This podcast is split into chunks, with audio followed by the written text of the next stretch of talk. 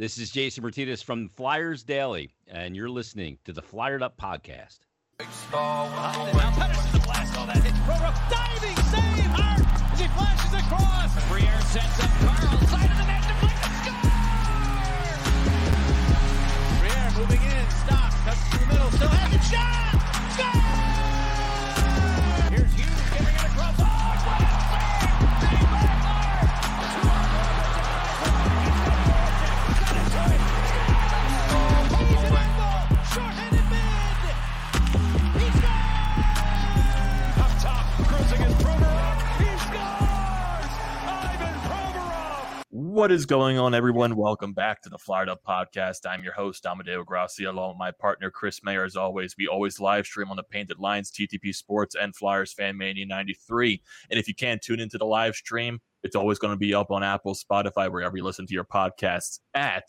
So without further ado, we have our special guest host of the Nasty Knuckles podcast and former Flyers equipment manager, Derek Settlemyre. Derek, how are you doing on this Uh, fine day? I'm doing wonderful, guys. Thank you so much for having me. And I got to tell you, I love that intro, man. I got pumped up watching those goals. I was getting a little jacked here. Awesome. How you guys doing? Doing good? Recuperating after yesterday? Yeah. we had a little talk about that. I'm feeling you too, man. I was uh, a lot, pretty upset about that, man. I was expecting a Yeah. From the Sixers, and uh, we just didn't get it. So Yeah, I I can go on a whole rant about the Sixers. It could be on. It'll be an entire Flyered Up podcast Sixers Yeah. talk. Th- th- That's the that's the rant I could go on with this series, but I'm not going to do that because that's going to take way too much time. I hear you. I hear you, man. I'm I'm right with you. We can talk basketball the whole time, man. I, it's uh, driving me nuts too. yeah, Chris, Yeah, I but- know you're a big big hoops guy, so yeah. I, I, again, I was telling you this before. I've watched maybe three full Sixers games, and it was game five and seven of that series, and 2019 game seven against Toronto. That was it. I'm not, I'm not really You- into that much. yeah. You uh, you witness a lot of the. It, it's like I I, still, I should have stopped watching. I'm I you're just still- 0 3. terrible. Yeah. I know. I'm You're terrible. 0 Luck. Yeah, yeah, like I Yeah. question your sanity because you watched those three Sixers games and then you became a Flyers fan at the the 2012-13 lockout Yeah. right at the right at the start of all the mediocrity. I have no idea how you are saying. I, I just don't understand it. I I lose sleep because of it because I just don't understand it. Yeah, it's um, it, it it got to the point where it was so bad where after they beat Montreal and I'm there, I, I told you this before. I, I literally cried when they beat the Canadiens. Like, and I, and I know it sounds weird because it's like, oh well, you know, it, it's only the fucking first round. You know what I mean? But like, I was so excited. Like, I it just yeah. was- exploded. Your first taste of success. Yeah, yeah, I tell you, it's it's um playoffs. Even when you're a, a pigeon like I was doing the equipment, playoffs are the best time of the year, and it's so disappointing when you when you don't make it. And but when you're in it, I mean, for the longest time, obviously we didn't get past the first round when I was there. They finally did last year, had a great showing, and I mean, it is so much fun to be involved in the playoffs. I mean, even your off days, there's just a buzz and it's like so exciting. Um, but God, even myself, boys, I was, uh, I guess the last time I went past the first round was when we beat Pittsburgh in 12, 12, yeah. yeah, 2012. And we had great feelings that year. Like we thought, you know, we, we, we beat Pitt. We were on a roll. The boys were playing well and uh, won that first game against the Devils. And uh, Danny B scored in overtime kind of a C and I dog shot, a C and I shot, and then we got beat four in a row, and they ended up going to the finals that year. Uh, Yeah, Georgia was a good team They had a good team. So, but you know, I after that first round, anytime you beat Pittsburgh in a playoff, so you talk about Sidney Crosby and, and Letang and Fleury. Fleury had a especially what what G did that year too. Yes, exactly. And um, you know, we were we were super pumped. Um, maybe a little cocky. I remember we went. Me and uh, I was talking to Brayden Schenn. We were laughing about. Uh, we're not laughing, but just saying, God, man, remember that we we go up. We beat Pittsburgh. We're up one nothing, and uh, what's the name of the band? Um, who's the band everyone picks on? My mind just went blank. Uh, Nickelback. Nickelback. Nickelback. Of course, you remember. Uh, Nickelback was in town, and they love hockey. They're actually really good dudes, man. So we went before, hung out with them, went up. We're on the stage for the show, and the, they brought the boys out and they were shooting water guns out at the st- out at all the fans. You know, the place is going nuts. let's go Flyers! This is at a Nickelback concert, so everything's like just great. And then next thing you know, we're four games after the first game, and it's like ninety night Jim Kite. You're like, fuck, what happened? Yeah. But uh, anyway, Yeah.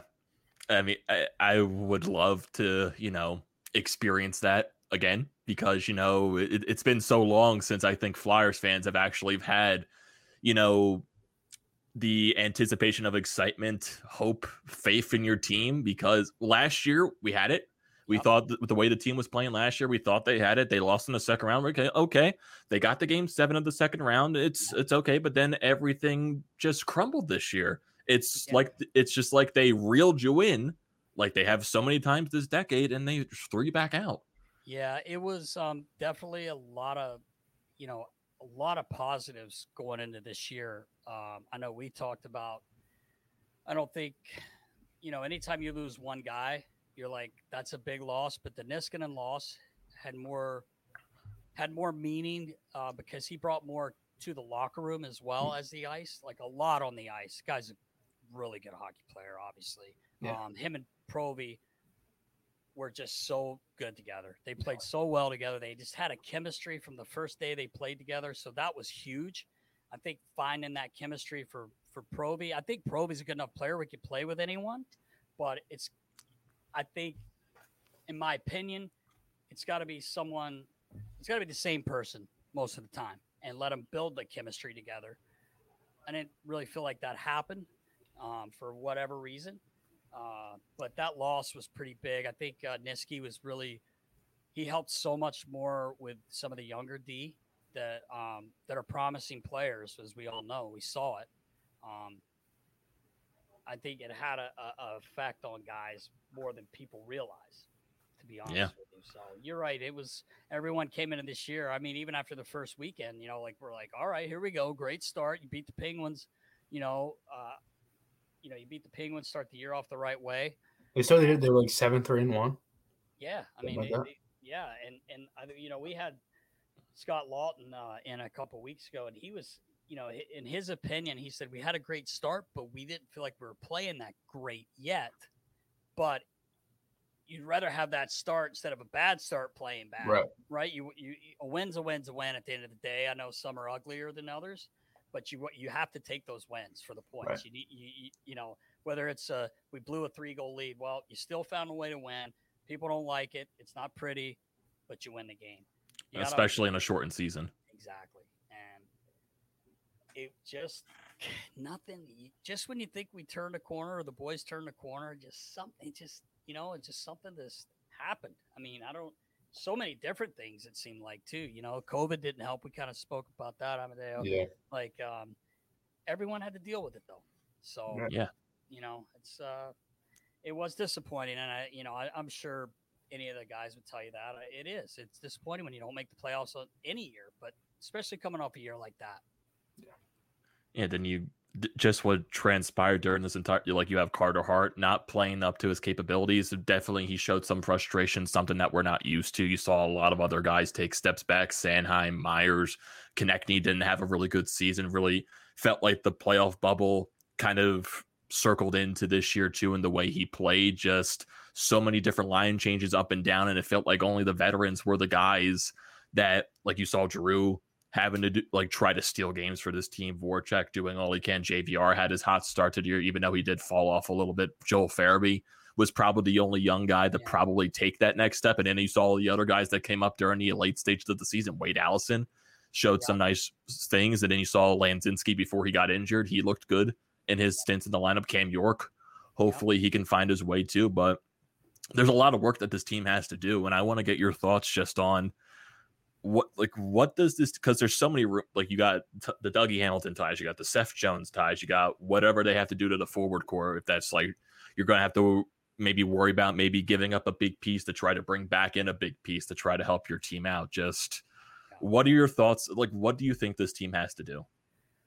Well, I think, I think one of the main things is I think you're going to lose a main piece of the team.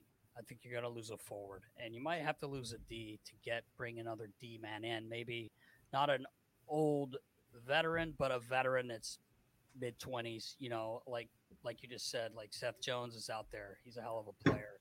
Um, Dougie Hamilton. I don't know him. I've met him.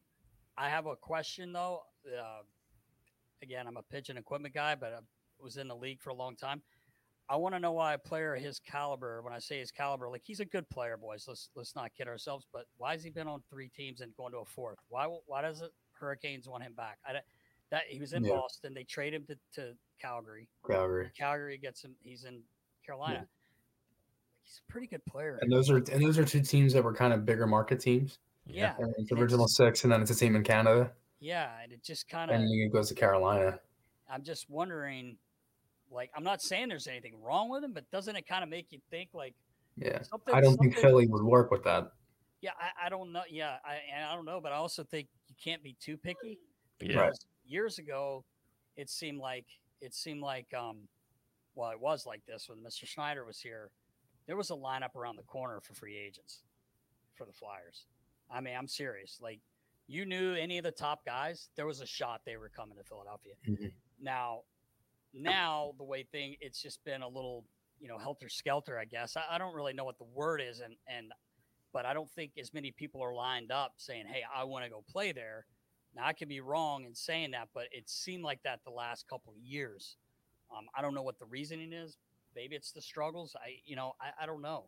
But um, they're definitely going to have to do something on the d and like you said i think you're going to see a a big piece of a forward of, of you know, maybe a package deal to, to try to bring someone else in. But I always say you got to be careful, man. Wait, like the, the devil you don't know is it better than the devil you know? Like I, I don't know, and I don't know what piece you're gonna have to move. Obviously, we have that expansion draft coming up. Yeah, there's gonna be guys I, left unprotected. Right, and that's the thing because I I kind of feel like since I honestly kind of feel like since Fletcher's gotten here, a lot of the stuff that he's done has kind of been in preparation for Seattle because I think there's times where he's wanted to bite and he hasn't because of Seattle because he got he, he got he got fucked over the last time he did it with Minnesota. Yeah. Yeah. And he lost guys he didn't want to. Um, and, and that wasn't just that wasn't just Minnesota. I mean, there was a lot of teams that messed up in that expansion draft. Yeah. Uh, that's why 100%. it's one of the reasons why Vegas is so good. Yeah. Um, and they're still good. They've been good every yeah. year they've been in the league, mm-hmm. which is yeah. really impressive. And yeah. you got to give their their management credit to oh. Kelly McCrimmon and and um, the president. Well, why is my mind going like uh, the president? He was the first GM. Now he's the president. Uh, not Poile. Uh, George McPhee. George McPhee. Sorry, I apologize. He hooked me up big time when I was in college at one of his bars in New York City. I should never forget that man's name. My dad was buddies with him, but they've done a hell of a job, like adding to that team. It almost blows my mind away. Like how how do they have all these guys there with the, with the cap? Like I mean, look at Pacioretty, wow. you know, like Stone, like all these guys, Pietrangelo, they're paying some serious money. These players, yeah. they've they've kept. I mean, they're obviously, you know, they could easily go into the finals here, but they've been good for three years. But you're right, Chris. Like teams messed up. They lost some yeah. guys there. You know, like yeah, uh, you got. I mean, and, and, there's a lot. I mean, it wasn't just you know, obviously Tuch was one, Marchessault was another, Fleury was a big one. Yeah, Nate Schmidt was one at the time. There, there, there was a lot. And, and, Karlsson. You know, you know yeah. yeah, and the, and the Karlsson's first year there was insane, but mm-hmm. think about Fleury. Like, so Pittsburgh leaves him to go, and the guy they kept isn't even there. Yeah. I mean, it's easy to say that now. It's it's a hard job. Like, let's not kid ourselves. Like, there's so many guys that have been looked over, passed over, and then you're like, oh, what were they thinking? Well, fuck, you know, like it's it's easy to do that. You know, we went with their guy, right? Right, yeah, or you know, armchair armchair GMs is fun to do, but it's a tough job. So we'll see. Yeah. I that that you know, I definitely agree with you. There's going to be some changes. Um, I don't know how many they can make, but uh, it also has to, to work within the cap and what you can get for guys. Because yeah. it, you know, I, I, it'll be interesting, and it should be coming up soon here too because I, I know going into this expansion draft, it's gonna you know like who is Seattle gonna pick from the Flyers? Are they gonna try to are the Flyers gonna try to entice them to take a JVR? Are they gonna entice them to take a Voracek? Are they gonna entice them to take a, a Augustus Bears? Chuck Fletcher gonna have to try to make a trade so that it ensures that Seattle takes one of these guys, or is Seattle just not budge on any of them and they go for one of the lower, maybe unprotected guys on the system? It's just And then when you go into the regular draft itself, and I, in my honest opinion, I don't think the Flyers should keep their pick. I really think they're going to have to trade it in order to help this team out. That's that's what I've been thinking too. I think I think once they kind of get to after that expansion draft, and they kind of have their because I think their list is going to be like these are who we're protecting. That's that. You you know you take who you want from here, and and that's it. Then after that, I think they're just going to be like, okay, heads on to everything else after that, and they're going to try to fill the holes that they that they have to fill. Yeah, I, I, I couldn't agree with you guys more. There there's there's a lot of work to be done. Yeah. Um, and it'll it'll be it's actually it, it going to be interesting to see what what what they what the management here in Philly can do. Um, interesting to see what they can do. So, I it's going to be fun to see. That's for sure. Yeah, just it's going to be just thinking about what this team because I, I'm not because the fan base right now it's so divided because you have your overly optimistic side of the fan base, the ones that I would say maybe are too attached to the players on this team and they really don't want to cough up something to try to get something. And then you, got about me, Amadeo. You talking about me? Maybe, maybe. and then you got the the overly negative, the overly pessimistic guys that maybe are talking about maybe things that are maybe a little bit unrealistic. But then it doesn't it then once these guys these people clash with each other it's always one calling each other derogatory terms they're calling each other idiot they don't it's just the flyers fan base is so divided right now because yeah. the, the team has caused it, this and that's the thing it, it's it's understandable why it's like that but then again a lot of this stuff is blown out of proportion yeah. where like this one comment here says like four or five different players that they could get yeah which is just fucking not going to happen. Well, how do you that, know that? Like, how does how does right? That, that, I, I get it. Like, I get where like I do love Philadelphia, and I love how passionate everyone is. The fans, you know how it is when things are going great. Like, this is the best yeah. place to play in the world. Like, it's it's so awesome to be in the playoffs and be around in in that building, and uh, it's electric. But you know, a lot of times people fans and you don't want to sh- like ever crap on them, but like some people they think they know what's going on when they don't. And it's like you may and they may hear that from the media, but let me just tell you guys something. Media doesn't know what's going on in the locker room. They can try to tell you they do, they don't, man. Like they really don't. Because you know, I over the years and I got I get along with everyone in Philadelphia. I always had zero problems with anyone. I would say hello, talk to the guys, uh, enjoyed their company. Didn't really read a lot of what was said. Once in a while, I would just if I'm on the plane or something, and I'd be thinking like, that's so far from the truth. Like, but people are reading it, so it must be true, right? It's in the paper, it's online or whatever. Mm-hmm. Um, but you know, I understand when when you know Philly needs this team to win. Like we need yeah. to win, boys. It's it's been how long now? Too and, long. Um, it's not you know, especially with Mr. Snider. I mean, how how close was he again? Like so, what, four or five times we lost in the finals since the '74, like '80, what '84. Lost to like f- five different dynasties. yeah, like I mean, Detroit in '97, Edmont- Edmonton, Chicago. Yeah, the, island, the start of the Islanders. I mean, if the team wasn't so injured in 04, they probably would have won the cup.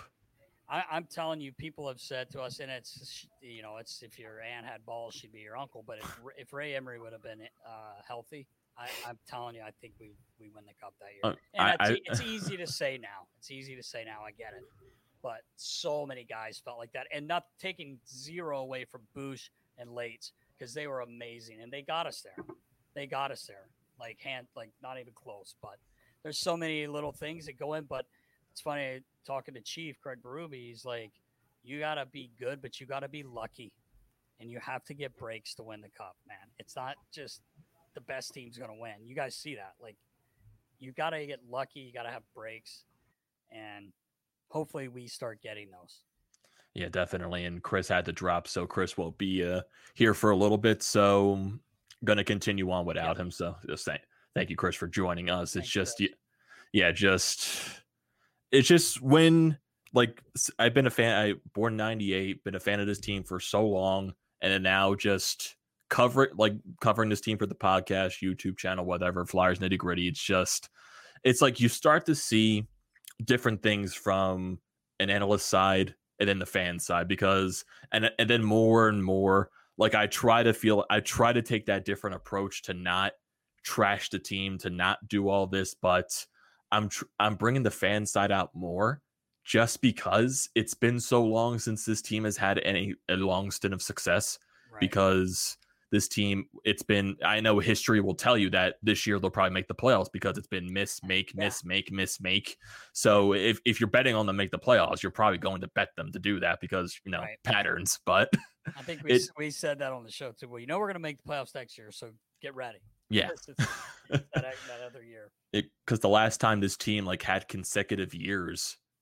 of making the play what it was between 06 to 2012 was it when they had that those couple of years after that lockout making yeah, the playoffs. You're right. Yep, that's exactly right. And then they had the early 2000s teams where teams that were so good. Uh, like I'm too young to remember those teams because I was I was probably like two or three at the time. Thanks like for reminding me how old. like the like the earliest thing I can remember was the the Phantoms during that time during that lockout they won the Calder Cup. That was like my one of my earliest memories. Like I don't remember any flyer I don't remember the 0304 Flyers team that could have won the cup that year if they weren't right. so injured to hell. That's true. But my I know my dad's in this chat right now. He definitely does. He'll probably comment it later but yeah. it's it's this this like it's with all Philadelphia teams too. The Eagles yeah, they got their Super Bowl, but what's been mixed up in between? Mediocrity and just bad play. The Sixers, they went through the entire decade with the process. Yeah. And what has it got you so far? Not getting past the second round in so many years. Yeah. And with the with the Phillies, they're one of the worst franchises in sports. And they haven't made the playoffs since 2011. They signed Bryce amazing, Harper. yeah, amazing. They, they haven't they signed Bryce Harper and nothing else has changed. It's it's ridiculous at this point. And it's like I know, and then we got some other comments right here saying like, why do people want? It's the it's not that the fact that oh I think Jones is this be all end all player. It's something different, and it's something that can help change your team because people look at Seth Jones, they look at his analytics. And that's the one thing I don't like with some people that analyze the game. They look too deep into the analytics instead of looking at the eye test or using a little mix of both. That's what I, I like to use the mix of both. You have to use the eye test and you can use the analytics. Yeah. Seth Jones played for a bad Columbus team. Yeah. And those are going to infuse the analytics. So it's one of those players he might need a change of scenery. Yeah. Maybe trading him somewhere else. Yeah, I mean you, you're right about that too. It's it's it's become so analytically driven, um, and you're right. Some things are good to look at, but also the old I don't want to say old school, but like people that watch hockey every day, like like scouts, you know, um, anyone that's studying hockey and going to the games and watching players, most of their most of what they're learning or, or using for these players is their play. You know, watching them play, you can see if a kid can play the game. You know, if they know the game by watching them. I understand the analytics part of it is huge now. It's, I mean, God, I know with the Flyers, they've got a huge analytic crew over there. They've got like four people uh, three to four. Um, great guys, uh, really work hard at it. Um, but uh, I, I, understand what you're saying too. Like you, the eye test is huge for me. For me, I can watch. I feel like I can. I, again, I'm not a scout. I never played the game. I just was around it for my whole life, and I can watch a game and tell if a guy can play. That's I, I feel like I can. I can. I'm not saying I can know what, what you should sign this guy for, what you should do with that, but you can tell if a guy can play. And Seth Jones can play hockey. Like he's a good hockey player. You know. Yeah. And when Columbus was one of the top better teams in the league, Seth Jones was in conversation for the Norris Trophy. Like, exactly. like that that ability in him is still there. You just like it's one of those things. Maybe a change of scenery needs to be had. And I know there's a bunch of talks with Nolan Patrick on the Flyers. Like with him getting that new agent with the report from Anthony Sanfilippo talking about how he he signed that for, he signed that next agent because he's eventually probably going to request out of Philadelphia. I wouldn't blame him because just you know it's th- yeah. the way it's just it's been it's been hard for him. With, it has been. It's been it's been a it's been a tough four years for for Patty and yeah he's a great kid and he's been through a lot of stuff that you know I I'm not a medical guy. I can't really get into that stuff, but uh, I, I feel for him because I know I know how much he loves hockey and how much he wants to be the guy he's supposed to be. But it's you know not to make excuses for him. He won't say it, but he's been hurt since he got here. You know, and um, you know no one wants to hear excuses. He would never give an excuse, but it's just the, the truth. I mean, yeah. he's had he's had a tough go. Even when he started his rookie year off, or if you if you if you really look back at it, I remember thinking to myself, man, this guy's got sick hands. Like his hands are, but he's not the greatest skater. But then all now remember he came off the the surgeries for his abdomen uh, area, whatever. If I don't remember if it was his groin or his abs or whatever it was, but he'd had that surgery. Well, around the Christmas time, all of a sudden he just started flying, and he's coming down. I'm like, holy shit! And I'm like, oh yeah, he. I forgot he had had surgery. Um, and you kind of could see that second half of the year what what he could do is getting to play a little bit more. And and Patty's a, a skilled guy. Like to me, like what I've seen over the years is like if you put a skilled guy like him, like once in a while, maybe you he's on the fourth line, but like he should be on the fourth line. He's got to play minutes to, to, to give you something, you know. And he's a good two way player too. Don't get me wrong. I'm not trying to say that, but like, you know, it's tough for Patty to get anything going when he plays six minutes, seven minutes, you know. And again, it's just been a tough ride for him. So I'm hoping everything works out. I would love to see him stay because I'd love to see him kind of shut people up a little bit. Um, but at the same time, whatever's best for him and the Flyers, you know, they got you got to do what you got to do, and maybe he just needs a change too. You know, I don't know that he hasn't told me that, but uh, you're right. You know, he's had a he's had a tough go. Yeah, just it's one of those things where I'm more one of those people that's willing to give him another year to prove himself. But like, if you get an author that you can, and Patrick's one of those t- players that you can throw in, and he brings something back that can help your team for next year, I wouldn't, I wouldn't hesitate to do it. Yeah. And it's at this point where this team shouldn't be, I would say, just so attached to certain like it, it goes back to where some of the people are attached to certain specific players and they don't want to see those specific players go you have to be willing to make those moves to make your team better. 100%. You have to sometimes. It's like I was kidding a second when I said that to you. Like, I love this group um, because I've been around them and I love the core group. And I know people are like, well, it's not getting it done.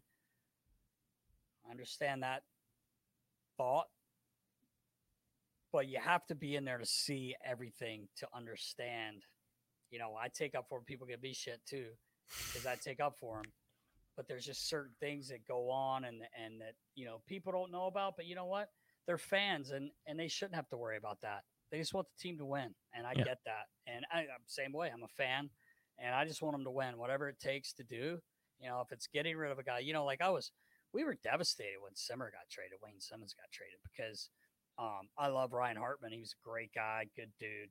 Um, but like I remember them saying, you know, we're not going to trade him unless it's worth trading. You know, we're not, we're not just going to trade him just to trade him. Felt like we traded him just to trade him because this guy didn't even come back. You know, Hartsey Ryan ended up getting traded to Dallas, which then they turned around and traded him somewhere else. Uh, wherever, where's he? Minny. He's in Minny now.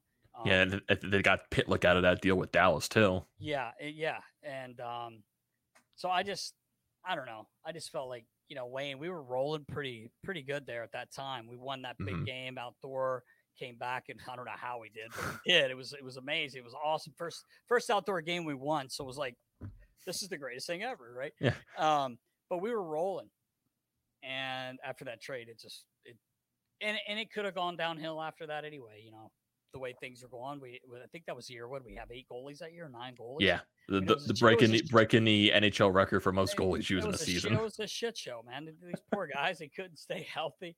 We had it was man. I had more helmets painted that year, pads and shit. It was crazy, but um, yeah. Well, you're right though. Like sometimes you just got to do something. You got to, you know, even if a guy's been here, and and I have a feeling, I have a feeling that's going to be uh, Voracek. It's, yeah, Eh, and I, it's I, depending yeah. on what you get, I think people are gonna miss him more than they realize. To yeah. be honest with you. Yeah, because I'm not one of those guys that just despises Voracek. I don't like. I I, I don't want to see this guy gone because he's been a really good. He's been one of the top guys on our team for so long. It's just that contract that is tied to his name, that money that he's making. People are going to have these high expectations to where uh, it, it, might be a little unrealistic for a guy like Voracek. And it's just, you don't like when you look on the ice and what he brings that, that playmaking ability that he does. It, the Flyers never had a guy that's been a finisher right. either for Giroux or for Voracek. They haven't had that guy. There are so many players on this team that you can probably de- describe as a playmaker. I think the who would you say would be the last guy the Flyers had that was a finisher? Would you say it was Hartnell? Would you say it was Gagne? Would you say it was LeClair? Yeah, yeah. I mean, I guess that that's a good point by you. Like, if I really had to sit there and think about it, there's been guys that played on that first line and taking zero away from them. Uh, like Brayden Schenn, you know, he scored 20 every year. He never scored 40. So Braid could shoot the puck, he could score, but to have that guy, I would say Gagne was a he was a sniper. Of course, near the end, he was he was up mm. and down, and he was hurt. You know, injured a lot. You know, Jeff Carter could really shoot the puck. He had close to forty the one year. Um, but yeah, man. I mean, think about that. Think about the numbers that you know. I think a lot of people never think about this. Think about the numbers that Claude has, and it, you can imagine if he ever had a if he had a like, goal scorer like like I love Nicklas Backstrom in Washington. This guy's so good and so underrated. Like, don't get me wrong, Ovechkin's going to have so many goals no matter what, but he doesn't get nearly enough credit. This Backstrom passes the puck. Man, it's almost like Adam Adam Oates and, and Brett Hull. Mm-hmm. I mean, really, really is. I mean, Backy is like such a good passer, man. Um, and G's like that too. Now G can score goals as well. Um, but like he just sees the ice so well. If he ever had a guy that actually like could bury it, like like one of a real sniper. Of course, who what team doesn't want a real sniper? You know, like it's not like every team has that guy. Um, Patrik Laine, like that guy snipes. Yeah. He was, you know, like I don't know what happens. I'm not trying to say that's what the Flyers need to do. I'm just saying there's a guy that's a legitimate, legitimate uh, goal scorer that may not be happy where he is. I don't know what's going on with that guy. It seems to be yeah, kind of just, a shit show of Columbus anyway. So who knows? But you're right. That's a great point by you. I don't I don't know who I mean, yeah, Hart Hartnell had what he had almost 40 goals the year he played with Yogs, but God, you're going all the way back to 2012. Yeah. Like no, like no one during the like Wayne Simmonds was basically yeah. your goal scorer. That was basically yeah. it. And he barely surpassed 30. Right. But you're and then Couture, yeah, when he started to break out, he had like around 30 goals. Drew, when he mm-hmm. had the 102 point season, he scored 34. But really, where is your guy that has the potential to break that 40 goal mark? Where, like, where, where is that guy at? You just don't have it. maybe fair, maybe Farabee can develop into that because of the way he played this year. Maybe he, he can. He could score. You know who else? I don't know if Frosty's a sniper. Morgan Frost. I love that kid. He, there's another just bad luck kid gets hurt for yeah. the first or second game. He's got a lot of skill. Um, I don't know if he's a sniper though or playmaker. But I know he can score. But you're right. Like who's that guy? Like Cole Caufield? don't bring please don't I'm bring just, that up. I'm just saying. I'm just please saying. don't please because saying. I bring guy it up. has only played 15 games, so we don't know what's gonna happen, but he can score, man. Like I know. I oh, know. Man, I don't know. And I it's like and I don't want to put any pressure on Cam York. I, I don't. I, I don't. It's I I know York is going to be a great defenseman. I I'm always he's going to be he's hopefully he's the future number one with Provorov. Like I hope that's the case. But you had that position because you had a need for a guy that can come in and the kid scored 70 plus goals. Dude, he broke Patrick US. Kane's. He broke Patrick Kane's record. He did. Dude, like, if that doesn't scream to you, I don't like he kind of reminds me of uh DeBrincat and um in Chicago. Like he's yeah, hey, he's little. Doesn't matter anymore, man. Like, That's the strong on the puck. He's like a little fire plug. It's not like he gets knocked around. The guy's strong. Like DeBrincat's the Brinket's the same way. I used to kid Chris Knoblauch, um, who was assistant coach with the Flyers. He's now in uh, Hartford. He was actually the head coach the night the Flyers lost nine zip, nine rip. He yep. was the head coach because Quinn had COVID, I guess, it was COVID protocol. But anyway, yep. I used to, I had no idea. I saw uh, Knobber talking to uh, DeBrincat in Chicago the one day, and I'm like, I was like, "How do you know the cat, the cat there?" And he goes, "Oh, he was, he was on my junior team." I'm like, "Whoa, whoa, whoa, hang on." I said, here I thought you were this great coach. You had McDavid, DeBrincat, Strome yep. On mm-hmm. your team, and you didn't win. You know, I was obviously kidding. It's not that easy. And he's like, "Yeah, I'm not that good of a coach, but he is a great coach." But it was just funny. I was busting his chops because I had no idea that all those kids played together. But uh, this Caufield man, who can he shoot a puck? Yeah, and the it's what I'm seeing him provide for Montreal right now. In the like, like him just stepping in and just he looks like he took the NHL game at ease.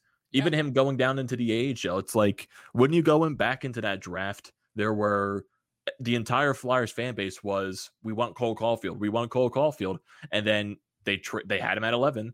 They traded back to what was it 14, 13. Phoenix moved still, up. Okay, still could have gone.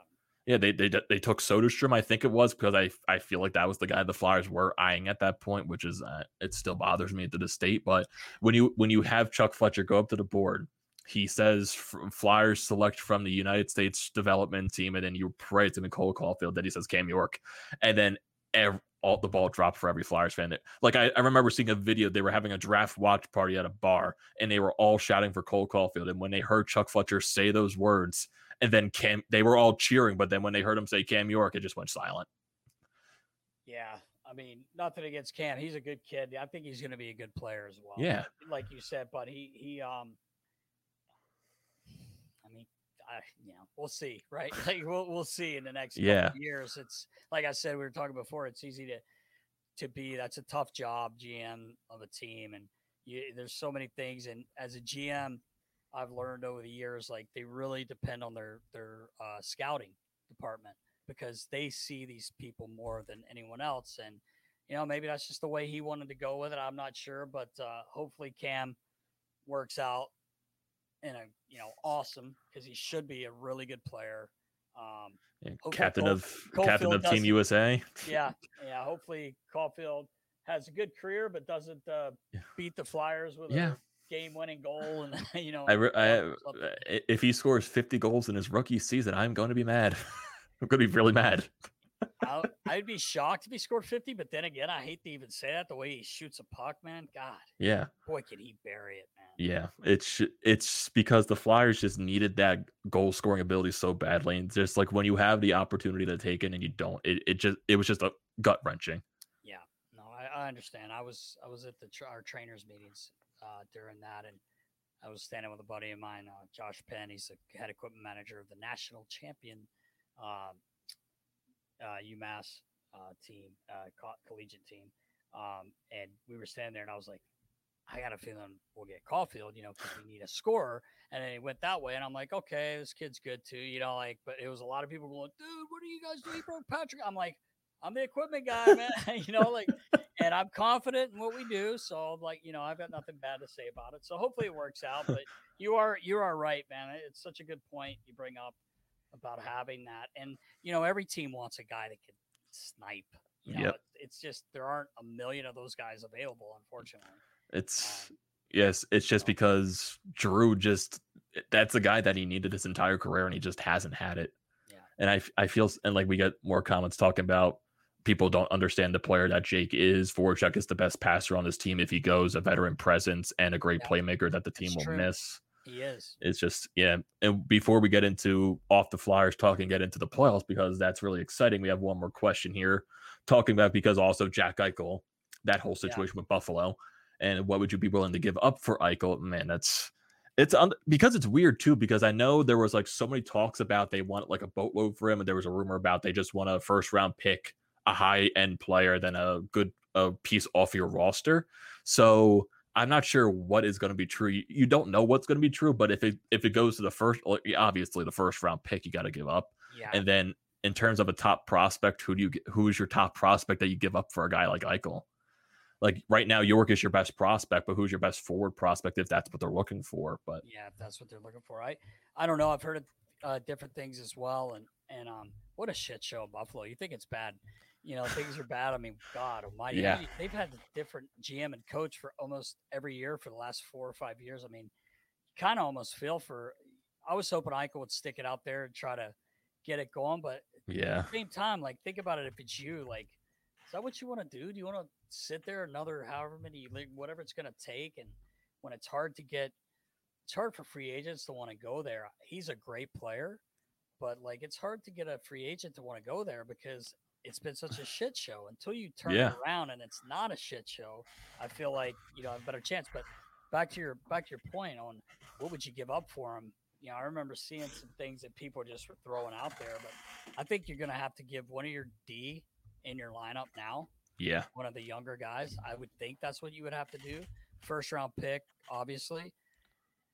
And you might have to throw, you know, I, I don't know. I guess again, you know, it, it's it's all going to depend on what whatever team gives you the best offer.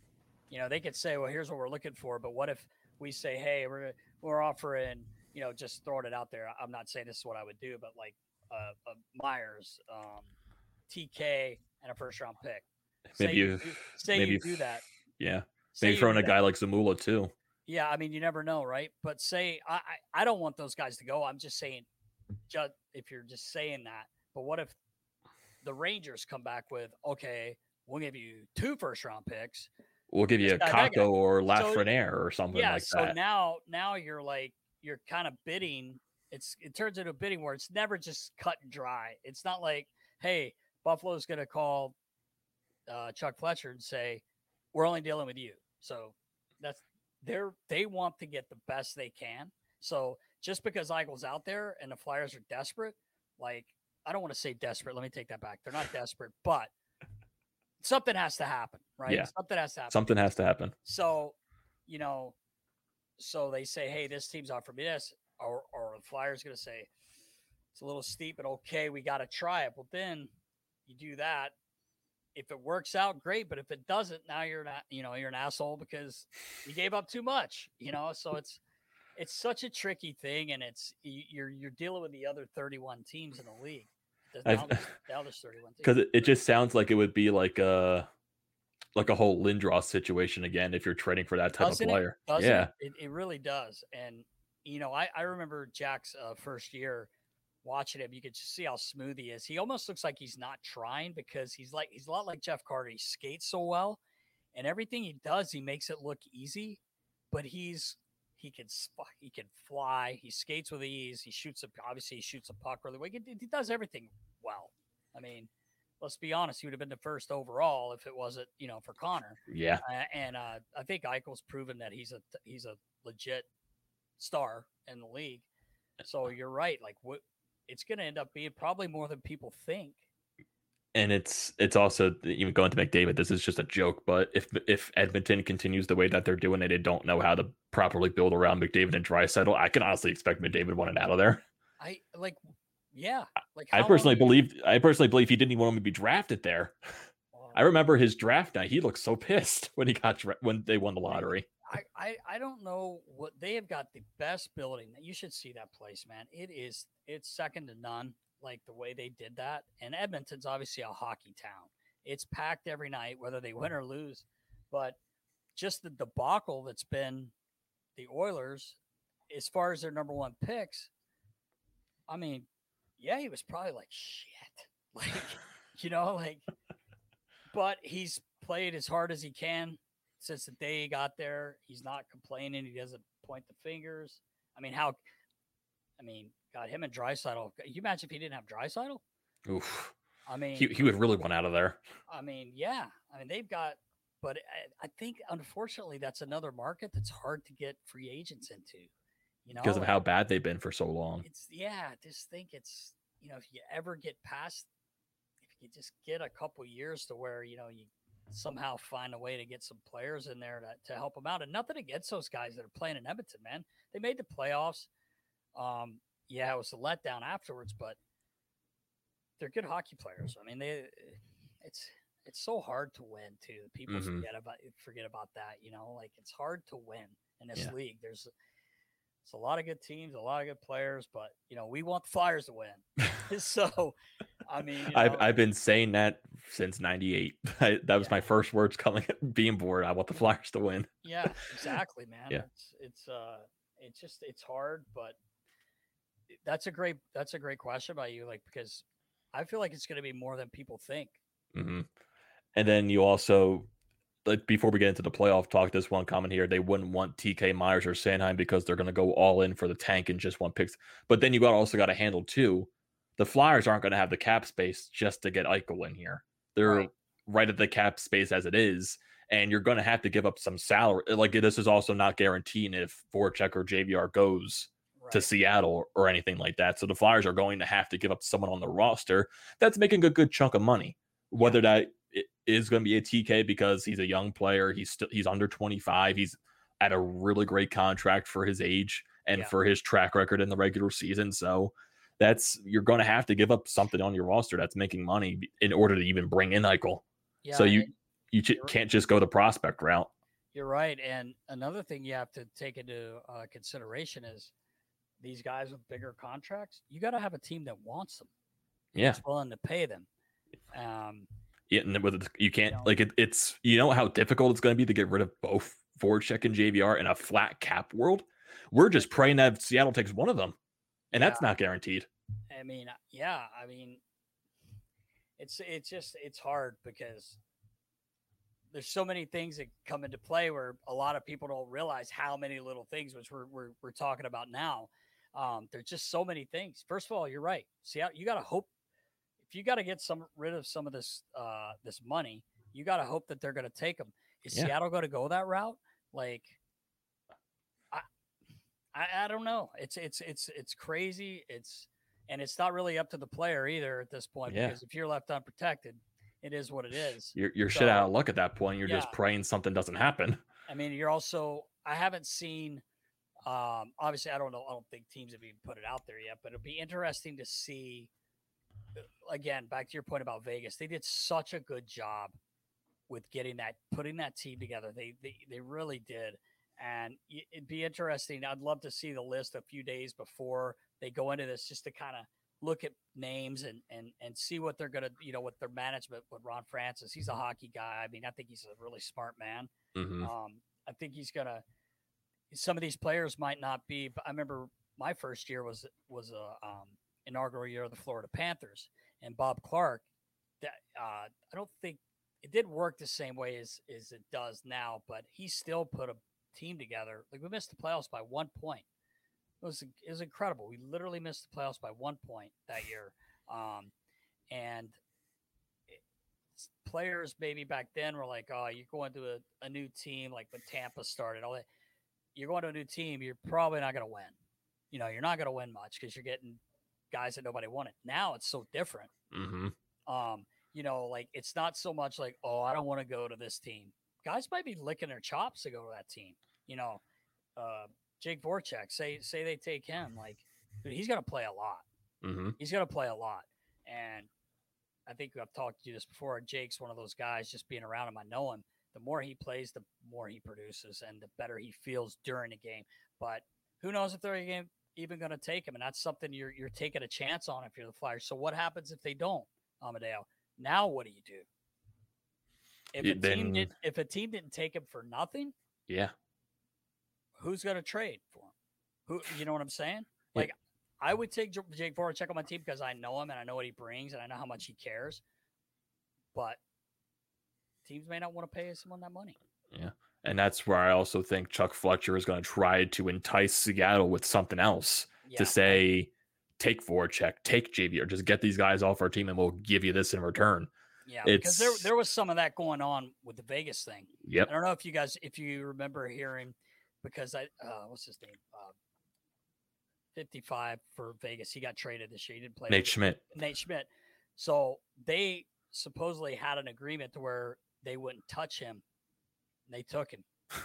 and I guess it was kind of a shit show. They were going back and forth, but it's like, hey, you left him unprotected. I'm taking him. and, that, mean, and that, that also go because I think he was the old Washington GM, so exactly kind of maybe yeah. And he's like, no, we're taking him.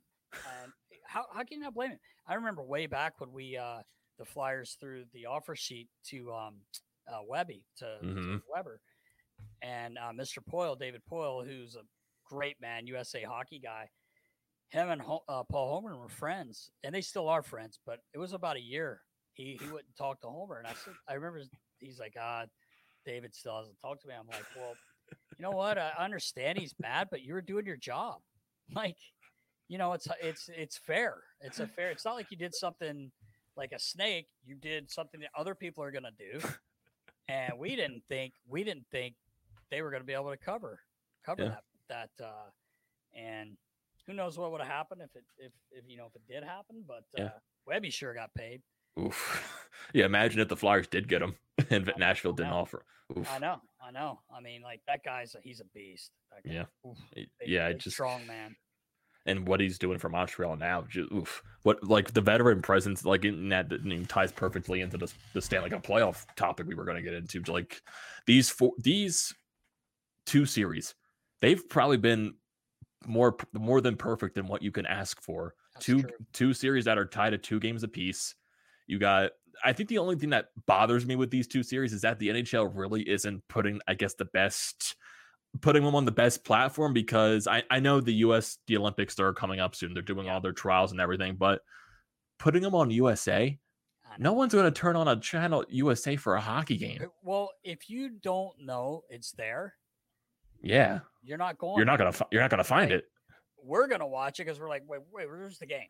I always, I always, when there's a bunch of games during the, the I, I have the package, so I go to any game, but I always look to see what's on M- NBC, SN, you know, like with with those guys.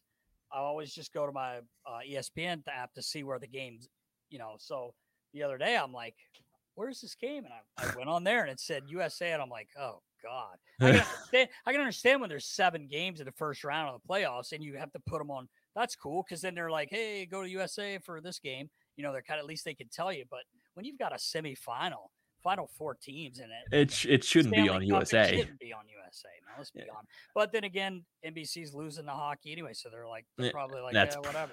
That's probably the benefit of them having a E ESPN and TNT for next year because you have so many variety of channels now to where you don't have to put it on this random bumblefuck channel. Exactly. Exactly. That's true. That's Yeah. true. And then looking at these two series, like going to Tampa Bay and the Islanders, like every time I watch a game that is played at Nassau, I get jealous.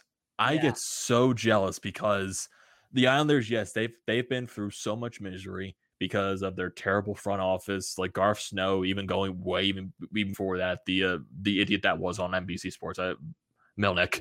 Mil- Milbury. Milbury. Milbury, Mike Milbury, just that entire fiasco. And now they got Lamoriello. They brought in Barry Trotz. They lost Tavares, but their team has flourished because of it. Eh, And yeah, just yeah. the atmosphere that's at Nassau, I get I get so jealous because the Fl- when the when Hextall came in, that's what the Flyers promised us, and we're not even close to that. It feels like we're getting further away from that. Yeah, I mean, I hope it's I hope it's closer. Than, hope than so. We, than we think. Um, but that building, that team, I mean, Lou Lamoriello is obviously one of the best GMs to ever be in the game. He's got his weird things that he does um, that some people don't like, and some people don't want to go there. You know, his shaving every day, like Yeah. you know th- those things. You know, like hey, listen, people used to say to me, "Well, he- you know, Hexy's." Cr-. I'm like, no, he's your boss. If he's if he just likes this something to be that way, then you just do it. Like Lou Lamoriello wants you to shave every day, then shave every day. I mean, sorry, like that's he's your boss. But bringing in Barry Trotz, the fact that the Capitals wouldn't pay him the money to keep Th- that- coach, mm. he turned Ovi into a two way player. He made Ovi responsible at the other end. No one had done that. Now Ovi sees what it's like to win and what it takes and how it Yep. feels. It's all he wants now. You, I mean, I remember uh, this year, I, I was kind of like, uh, they lost the game. It was when um, uh, Samsonov misplayed the puck behind the net and they end up losing. And Ovi's just giving it to him. And I felt like I was, I love Ovechkin, but I'm like, I love his intensity. I love the way he celebrates. Even though he scored a million goals, he acts like it's the first one he's ever scored. And I love that passion. You know what I mean? And um, he he got so mad at Samsonov for making that mistake. And I and in my head, I'm like, you know what, man? You know how many guys felt like that about you? Because Mhm. you wouldn't come back and play defense. You wouldn't skate back. You just weren't worried about scoring goals all those years. You didn't give a shit about winning. I mean, I'm not. I should say he didn't give a shit about winning, but you know what I mean. Yeah. He wasn't willing to play the way Barry Trotz made him play. Barry Trotz goes in the island. They're in the conference finals two years in a row. And I mean, you look at that team. Yes, they have some skill. They've got really good players. They're getting great goaltending, but it has something to do with Barry Trotz. man. Yeah. It- This guy's amazing. yeah, the Islanders, they're not a team that has that top 10. Like Barzal, yes, he's a superstar in this league, Oh, but Yeah. if you look at around the other team, like they don't have these, they don't have these superstars. They don't have McDavid's. They don't have Ovechkins. They don't have Crosby's, but they play a team game. It's what That's Barry it. Trotz provides to the team and how they just mold. They like the, their first pairing of Pelech and Pulock. They're, they're one of the best pairings in the league. yeah. And what- would, but if you saw their names, would you think that? No, they're, they're not a they're not household names that jump out at you, but look at the way they play. He's got he gets guys dialed in. He's one of the nicest men I've ever was able to meet.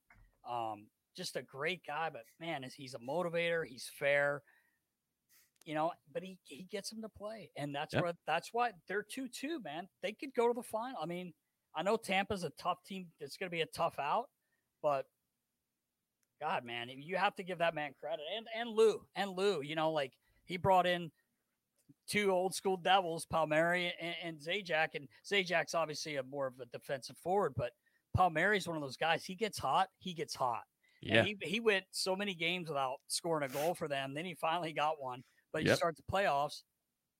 If the he's guy been, gets he gets hot, man. I mean, it was just Exactly. a great pickup. And, you know, if they had Anders Lee, that guy makes a big difference. That guy Yep. scores big goals and he's hurt. I know he's skating again.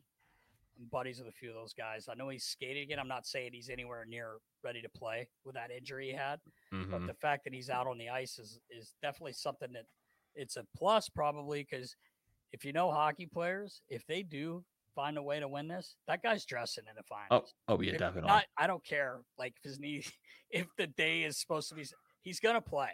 Whether it's just power play or Mhm. something, that guy's gonna be dressed, and Yep. he's a he's a huge part of that team. And the fact that I really thought they were in trouble at, at the end of the year. There, I mean, you uh, you know, you watch as much hockey as me. They they struggled down the stretch They when, did. when they lost him, and they just they they reeled it in, and and, and I, I give I've got to give you got to give the players credit, but Barry Trotz, man, yeah, this guy's amazing. exactly. Then like you go to a team like Tampa Bay, they they win the cup last year. Yeah. I know people are complaining because they brought Kucherov back after being injured the entire year. They're 14 million over the cap. Dougie Hamilton complained about that in the post game press conference. I mean, I It's a loop- it's a loophole. though. That's the rule. I it's a loophole. It's like yeah. I you can't do anything about it. What do you? What do you What are you gonna do? I mean, the guy didn't play all year, and he steps in. He's a leading scorer in the play. Like, Yeah, he didn't play a game. Like he steps right in. He had what two or three points the first night he played. yep. I mean, he's a special player. Let's not forget that. Obviously, you But ju- missing all that time and yeah, and stepping right in and putting points up like it's. It's nothing. Play. It's like that play made the other night. Like I don't know if it was a game winning. He just made a play along the wall. It's just like not many guys that can do it. The patience, circle back. He knew someone was coming late because he took a look, and it was like a late pat. It was just the guy's. He's a hell of a player, and and you know, like you got to give Cooper credit too, man. It's it's not that easy to coach teams when you have that much firepower and Mhm. you've got to keep everyone happy. I know it seems like, well, look at their team, but there's still some work to be done there. And and um, I think he's a great coach as well. But Yeah, and see ju- what ju- happens. just the way that fourth game ended with McDonagh trying to come into the slot, he had to do a wrap around. That? Oh my god, the fact If that, that, went in, that goes in. That might have been goal of the century, man. Just because of the timing and how yeah, you don't see you don't see Mac make moves like that. it You- was. that's not it usually in his game. But And it's it's funny too because I I forget which I don't know if it was Pulock or Pelech that was in the crease trying to stop it, but Yeah. It looked like he closed his hand on the puck too. Which you know if that was called, it would have been a penalty shot. could But you imagine? I oof. But I That- mean, I thought that game was over. I mean, I- I was like, you know, it's kind of counting down, and then all of a sudden the puck comes over to him. I'm like, I looked at the, it's whoa, time. I'm there's like, five seconds He's left. gonna get a shot off anyway, and he spin around. I- I wanted to text him so bad, but they lost. I was gonna text him and be like, "Bro, where did that come from, man?" You know, like, I- he made that move, and I'm like, I stood up because I'm like, he's gonna score, and he comes out of nowhere and knocks it down. I'm like, play of the Like- year, either like, way, like. like literally my jaw dropped watching too. that. I couldn't believe it. I, I thought they were out of time, you know, and then somehow he gets a puck. I was just like, that way, I, me and Riley got on the phone right away. I was like, could you imagine if that had gone in? Like, if you're the Islanders and that goes in, I don't care what you say, that kills your will, man. You're just like, what just happened here? But Yeah, it's and then you go to the other series because you got Game Five tonight between Yeah. Islanders and Tampa Bay, and that, that's where- it's coming back to Tampa Bay. It's gonna be fun. We hopefully it'll be impactful as it was on Game Four. But then now you go to Montreal and Vegas. yeah, Going the Montreal side, they were doubted ever since they stepped foot into the playoffs. I doubted against- Yeah, I did too. I not. A, I mean, I'm not gonna lie. I did too. I, I It's. just, I thought Toronto was going to steamroll them. Okay, it, it looked like they were going to. They were Yeah, up three one, but then man. then they come back. Yeah, I know T- Tavares. I know they lost Tavares in game one, so Yeah, you still went up three one without Tavares, so you should be able to finish the job. But you would think that and, and it's funny i i remember we were talking me and uh, riley cote we were talking about this as well with a couple guys and when they came to game seven they're like no i'm like dude if you tell me i've got one game and i've got Carey price in that and you've got a team that's just won two games with this, Mhm. some of these kids that have stepped in and they're so confident and just having fun like uh, like you know we've been talking about them I'm taking Carey Price in the game. So I mean, I, know what Toronto has, and I was pulling. I have to say, I was pulling for Toronto because of Wayne. Wayne Yeah. Simmonds and Jumbo, Big Authority. I like. I was hoping that they would climb the ladder and get there. You know, even if it's to this point, conference finals. What a what a series against Tampa it would be, right? yeah, and I- I was pulling for Toronto just because I thought this was probably their best year to do it. And then also one of our other co-hosts of the podcast, he's a Toronto Maple Leafs fan. I'm just like, like, and he even said too, he thought this was the year, and he thought he said he was confident that this team could have won the cup, and it it blew up in everyone's face. But now Montreal, like I, I know last podcast I said that I hate the term built for the playoffs. I hate because Montreal, because everything going on with COVID this year, they lucked into it last year because of the bubble. This year because the North Division was so terrible. But Montreal is just so fun to watch. They, are. They are. I mean, they they really are fun to watch, and and they're and the thing that I like about them too is that they play with it. They're not the biggest team. Obviously, they got Shea Weber back there, but uh, They play with an edge. they play with an edge. They play. They're they're a tough team to play against. They're fast. They're a fast team, um, in my opinion. And you know, like Suzuki and Caufield, like these kids. Not Suzuki. This isn't his first, you know, go. Like I know he's he's been around a little bit, but like they're just having so much fun. And it's Yeah. so fun to watch a team. It reminds me like when we got TK, like just the smiling that you're just having so much fun. And it's easy to have fun when you're winning Yeah. you know but like you said about him a little bit earlier like like caufield's like doesn't it's not like oh my god i'm playing an nhl playoffs. He's just like get me the puck. I want to Yeah. play. And their team's fun to watch. Like you said they're they're they're so much fun to watch. I talked to dale weise a little bit. Uh, he does a thing uh, with montreal. Um, he has a show and i think it's daily. Um, they do they do things, but I'm like, holy cowboys! like this is fun. And PJ Stock, same thing. Like you know, he's a Montreal kid, and uh, he's like, it's amazing what they're doing, and they're just confident and they're playing. And it was so nice to see Luke Richardson get that first win as you know, obviously just filling in for a head coach, but that is a great, great man. And uh, I'm sure you saw the thing kissing to his his uh, Mhm. daughter up in heaven there. But uh, anyway, that team's fun to watch, and who would have th- if you would have told any of us they would even be here you'd have Yeah. said no they, they wouldn't beat they wouldn't beat Mont- there's not a chance they're going to beat toronto i mean if you're betting you're saying not no way you're going against toronto um and then they sweep winnipeg Yeah. i did not expect that i really didn't um That was the one thing going into that's like for some re- I just every year Winnipeg goes to the play. I'm just not sold on them. There's uh, like I know they have Hellebuyck, but it's just like what else do they have? Yeah, that you know what? That's a good point. I I'm not saying I didn't think to, uh, that they would lose that series, but I didn't think they would sweep that team. Yeah. That team's a tough team to play against in Winnipeg. Granted, there's no fans. It's a lot different when that place is packed. That's a fun like you would love to see a game there. Regular season, it's one of the best places to see a game. I'm sure playoffs too with the whiteout. Mhm. Um, but uh, it's a it's a fun it's a fun it's not a fun place to really stay because it's so cold. I always bust Riley's chops about Winnipeg, but um, people always are, you know, kind of make make fun of it. But um, it's it's a great hockey town, man, and those people are so passionate and so loud in that building. But you know, I just didn't I didn't see him getting swept. That's for sure. That's the funny. It's the funny thing when you say like a great hockey town. Like like when I we like we all we know bros. Like every time when Yeah, I talk, yeah, like when, yeah. I, when I talk to him on like a person, like he said, "Who the fuck wants to play for Winnipeg?" It's just- it's- Well, probably not a lot of guys, but if you do talk to the guys that play there, they're like, it's a great place to play hockey. Like, but it's not a great play. Kevin Hayes, we kind of spoke about that when he did our um, Nasty Knuckles show. Um, he's like, it's unbelievable to play in the building, but I was coming from New York City. I'm used to walking downstairs, going for a little walk, and then you go into coffee Wi- Winnipeg. and I'm walking in April and May down the street with my overcoat on, a scarf, you know. And I don't know if you saw, happen to see that episode, but he kind of said, he's like, I'm standing in line at Starbucks, and the guy in front of me is like, just saying, saying to the guy he's getting coffee from, I just see the the, the Jets game last night. The guy's like, yeah, he goes. "Ah, I'm not real sure about this Hayes character. I'm not sure. You know, Hayes is like standing right behind him. He's like, okay, well, that's good. And then he says, I'm sitting there having my coffee, and some guy goes, Hey, aren't you Kevin Hayes? You know, like, he's like, Yeah. He's like, I'm the guy you were just burying, you know, like, but the guy you say was super nice. He's like, Oh, can I, can I join you? And Hayes is like, uh, Yeah. So he says he sits down. The guy's like, keeps talking. And he's like, finally, he's like, Oh, I got to meet my mom. She's in town just to get out of the convo. But, but you're right. I mean, I don't think people are like, oh my god, I want to go to Winnipeg just because of the weather. Unfortunately, it's.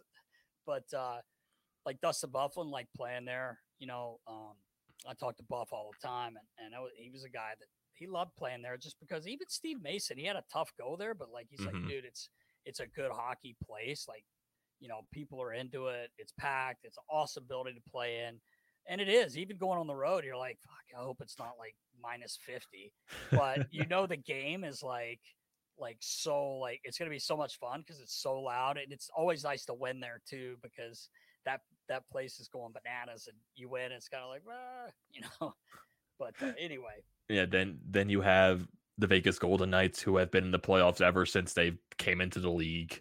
what a- They that- they they just built, favorite building yeah, they. P- perfectly built team. Mark Stone, Pacioretty, Pietrangelo, Show, Fleury, Lehner, just everything. And just I'm just like, how has this team not won a cup yet? Like with the way They this team is built. I, yeah. they might this year And they just forced game. f- They uh, tied the series Oh, God. yesterday in overtime. I know the refereeing in yesterday's game was terrible, but man it, it was bad. But they tied the series. It's gonna be going back to Vegas in that building at a tied series. It's oof. like it, know. these semifinals are great. They are. They. It's been like you can't ask for anymore. Like the games are competitive. There, there's no blowout. You know what I mean? And and they're Yeah. feisty. And that that's the thing. Like me and Riley were talking about the other day. It's like you just like seeing guys not every play tapping each other, helping. They're fucking. They want to win and they're willing to do. Obviously, you want to see people get hurt, but you like the chippiness of the game. You like the the, the shit talking in Mhm. the game and you know you want to win man you'll do it's just like guys you say you'll do you'll do anything to win like you'll do anything to win and and uh, that's i feel like they've gotten back to that um that the games kind of getting a little chippier it usually does once you get into playoffs because you're, you're t- looking at uh seven game series right like so but it's been so much fun to watch and, and i'm Mhm. excited for for tonight's game and then Yep. tomorrow night's game and i hope they all go seven you know I it's more hope so. hockey to watch Yeah. just so entertaining man Yeah, and I think we are. I I, we, I think we could talk for hours and hours, but I know we eventually. It's it's already been an hour and ten minutes into this show, so uh, we're eventually going to have to end it off. not, so not to mention the 45 minutes I was just running my mouth. Poor Chris had to go. I feel bad. yeah, it, it's literally like you could talk. We could talk for hours, Yeah. and it, it, it just sucks. We're on a. It's because right now it's five o'clock. I just got a thunderstorm watch for my Alexa, Oh. Okay. so And my And we're almost- guy's been hanging on here. He's he's ready to jump in that pool. He's gonna be mad when I tell him I got a five o'clock appointment here. We're outside waiting. yeah, but just man, uh, one last question before we officially end it off. Who do you think's making the finals? Who do you think's gonna be the matchup? I, I think I think it's going to be Vegas, and I think Tampa's going to find a way to pull it out. I, I, that one's I really don't know. Tampa Islanders. I hate to go against the Islanders. I just it's so tough, but I I do think Vegas is going to find a way. I think they're they're just a little bit. I think they're better, but who knows? but that's that's my pick. I think it's going to be Tampa and them. I kind of I have a lot of buddies on Tampa, so I, I hope they don't hear me. But I kind of want Tampa. I want I kind of want the Islanders because I just love that Barry Trotz and the way he makes that team play and the the way they play for him, and it's just so exciting, man. Yeah, I know, I know, like saying like a a fan of a team that's in the same division as the Islanders, but I, I just want to see Nassau in the finals. I, I, I, I want to see that atmosphere. Like I know some people complain about it, saying it sounds like a soccer game, but like, dude, who cares? It's awesome. I know. If it's... you ever there and you're to get, you're like, wow. It and makes the experiment experience so much better. Imagine when they get the new stadium next year. Imagine how I, I think people are like comparing it. It's just gonna be like a Nassau 2.0. Right. That's what like that's what people are comparing it to. So uh, it's gonna be flat out amazing. And I'll, I'll tell you this: they lost a lot when they signed that deal with Brooklyn. Oof. That was terrible. Yeah. It was it was awful. I know the players hated. I know their players hated it 100. Mm-hmm. percent You know, they're all having to take cars in for games. It's like 80 road game, 82 road games, really. Um, they didn't skate there in the mornings. You know, they're all in Long Island and coming in. It's just a pain in the ass. They still, I mean, you got to give them credit. They still showed up and they played. It was a tough, tough team to beat no matter what. But playing in Nassau, playing in Bro, it's it's it's, it's, it's night and day. Not even yeah. close. Yeah, I went I went to a game in in Brooklyn like it was I think it was during 16 17 or something like that. Yeah. I think it, it was like that one game that got snowed out and it got oh. rescheduled to the end of the year. We went to yep. me and my father went oh, to that yeah. game. Didn't um, Manning didn't Manning score a ridiculous goal that game? I think so. And, and, Ray Emery backed up that game. He was up with us for two weeks and he left as soon as the playoffs started. But that's that's the game. I, I remember. Yeah, yeah. Because of the snow, we we had to. Yeah, yeah. We went there. It was the final game of the season. They clinched the night before against Pittsburgh, eh, and yep. that atmosphere was so bad. It, it oh, was. It, it is not a hockey arena. Like no. I'm. I'm like. I'm sitting like in the corner over here, and the ice is all the way over here. I was, I was gonna say, even it's center ice, the the, the, the scoreboard's not even lined. No, it's it's because it was made for basketball. Like, yeah, made the way they did it. And then you um, had the, the the perfect centerpiece, that stupid SUV that was in the corner. It looked like boards. a European hockey game was going to be played there. A tur- it European tournament, like just like the World Championships. Yeah, it, it it was just bad. Like I've been to that arena, sadly and we went to Staples Center a couple of years ago. That was 20 times better than Barclays. Oh, yeah. Yeah, I love, 20 times. I, I, like Staples too. That's always a fun. Uh, that was always one of my favorite places. But you go to you go to Vegas. I mean, mm. it's mm. it's like Vegas. It's it's just different. I want I want so to so loud. badly. I'll have to send you this. I'll send you this little video I have from the last time I was in Vegas. It was 2019, right before I left the team in 2020. But we were there. Actually, was 2020 because it was like January 2nd. I took I had to change someone's steel on their skates. So I set the steel down on the bench and the bass is so heavy in there, it's so loud. The steel's like going, like moving. And I, so I videoed it. I videoed it. I'll, I'll send it to you. It's unbelievable. Yeah. But it's like it's like a show. There's you as an equipment guy, you're you have to see what's going on like in warm-ups, even though it's warm-ups, like yeah, you can kind of not be as focused, but you still have to watch and see if the guy breaks a stick, they're going to need something. Mm-hmm. And you can't because you got girls, they're smart. Vegas puts all these dancing girls around the, the corner where we're warming up, where the visiting team's warming up, but they don't have them at their end. Like these half dressed chicks dancing. And, and you're just like, how are the boys supposed to concentrate? It's so smart. It's, it, you know what? We had good luck in there. My three, three years in there, we won I think two of the three, or maybe three of the four. Maybe I think you. I, honestly, I think the Flyers won every game they've been to Vegas. I thought we lost one, but I could be wrong. We we may you, maybe. Oh wait, yeah, yeah, you did. You did when we. It was 1920 where they had that. You had the terrible Western Conference road trip where you lost San okay. Jose. Eh, that terrible. Yeah, I remember it now. Yeah, yeah. I was gonna say, but we, I remember going in there. Um, the year after they lost in the finals, we went in there and we shit kicked them. Like we beat them in game one. I think Newby played. Oh, Elsman played that game. I can't remember. Anyway, it doesn't matter. But it's just a great play. I mean, it's a show, dude. It's and it doesn't stop. it's like going and the music's so loud. It's like Mhm. they're pumping oxygen in there too. It's almost like being in a casino. You lose track of time, right? You, they're pumping the oxygen. There's no clocks. You know, you're just like "Fuck, You're just there. That's You're it. there, man. It's it's so much It's fun. yeah, because much we fun. We've been to Vegas twice. The first time there was no hockey to be played at that point, but we went to Vegas so many weeks ago, and it was during the first Oh. round. It was during the first round, but the time we got there, they were playing games three and four in Minnesota. And the day we Oh. left Vegas, that day was game five, and I was so mad. But I knew the ticket prices were going to be so expensive. I didn't Yeah, want to force people you to buy it. I'll tell you what, if you if you have the time and you can, you should get out there next year. Just just go to even regular seasons. It's it's so much fun. It's, Yeah. I mean, you're like, you know, like you're on the bench and it's game going on, and you just like want to go, like you just want to party, man. It's just like so much fun, and even the guys are like, you know, during the game, are like. Nasty look over your right shoulder about seven rows up. And I'm like, already saw it. You know, that's just guys being guys, you know, but it's just and then there's something on the screen and then they got the dancer. I mean, it's just a It's no yeah, matter which way you go, it's like holy shit, look at it. Oh, there's this guy, you know, there's a I remember we were coming out to what's uh Wayne Wayne Newton? He looks like his face doesn't move anymore. He looks like he's he's like a hundred and they're like the weekend at Bernie's, they're just moving him around, you know. But um but uh he was he's actually a bigger dude than I thought. So what happened last time we were there was we were going out to the ice and I think when I was still there, no Wayne was Wayne with us? No, he wasn't. But it's someone whoever yells out, it's time to go, two minutes or let's go, let's go, Moose, whoever. So we go to walk out, and here comes Wayne Newton. And I'm standing to the right, and I turn around, and he's like walking right into our line. And the guy actually put his hand up and stopped him. And his people that was with Wayne were like, Whoa, like, don't touch him. We're like, Do you want this guy to get run over by these these guys in skates? And I just remember, and I like his face couldn't move. He just had a smile and said, they showed him the other night on TV. And I, I said, that's exactly the look on his face. I don't think he can move his face. He's had so much surgery.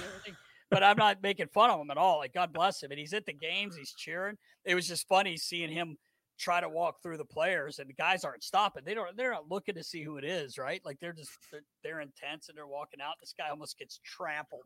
And the guys kind of grab him. It was, it was pretty. But if you get a chance to go to a game there, you have to. It's Oh, so yeah. much, so much fun. Yeah, I know we're probably going to try it at one point and probably fail doing it, but you never know what will happen. But Yeah, man, uh, it- like I said, I know we could talk for hours upon hours, but sure. Derek, I thank you for joining. Sadly, Um, Chris couldn't finish the entire thing, but he yeah, had to I leave so bad early. I was talking. We were talking about basketball. Everybody, we're, we're both. Me and Amadeo are like just distraught about the Sixers right now, but we won't get into that. No, but, no, but um, that, like I said, that'll take another hour Oh, itself. So, it might take longer than that actually. so, So I, I appreciate you guys having uh, me on. Um, Mhm, I, I really definitely. I, I love your guys' stuff. Uh, watch you all the time, so I appreciate you including me. Yeah, definitely. And you're welcome to join anytime. it's just, and also for people that don't know, but you can watch the uh, Nasty Knuckles podcast. They do it, they post, they showed every, all the snippets on Instagram. You can go watch them, talk to Flyers players, talk to watch the different p- people around the league that used to have connections to Philadelphia. It's just a great podcast and you get some different insight. It's just pe- hockey people talking. That's basically it. Think of it like a, It's- uh, maybe spitting chiclets, but more Flyers centered, I would Yeah, say. yeah, for sure, for sure. We're just we don't know what we're doing half the time. We're just talking and like like we're doing, just like to talk about hockey and uh, Yeah. good stories and stuff. But yeah, man, I, I'm excited. I, I really do appreciate you having me on. No, no problem, man. And welcome anytime. And for people, thank you for tuning into this episode of the Fired Up podcast. You could look at this if you didn't, if you came into this late, you can go watch it or listen to it on Apple, Spotify, ever you listen to your podcast That Don't forget to follow Nasty Knuckles. Definitely go do that. Don't forget to follow my separate YouTube page, TTP Sports. Don't forget to follow me on Twitter, Amadeo Gracia 98 for Chris. Twitter, it's underscore Chris Mayer for his YouTube. It's Flyers Fan Mania 93. And yeah, just thank you for joining this. And also, don't forget to subscribe here at the Painted Lines. Do everything possible, social media and everything will be down in the description below. So thank you for joining this episode of the Florida Podcast. I'm your host, Amadeo Gracia. Chris Mayer was here. He is no longer. So, and that was Derek Settlemyre. So thank you for joining everyone, and we'll see you next time. Thank you.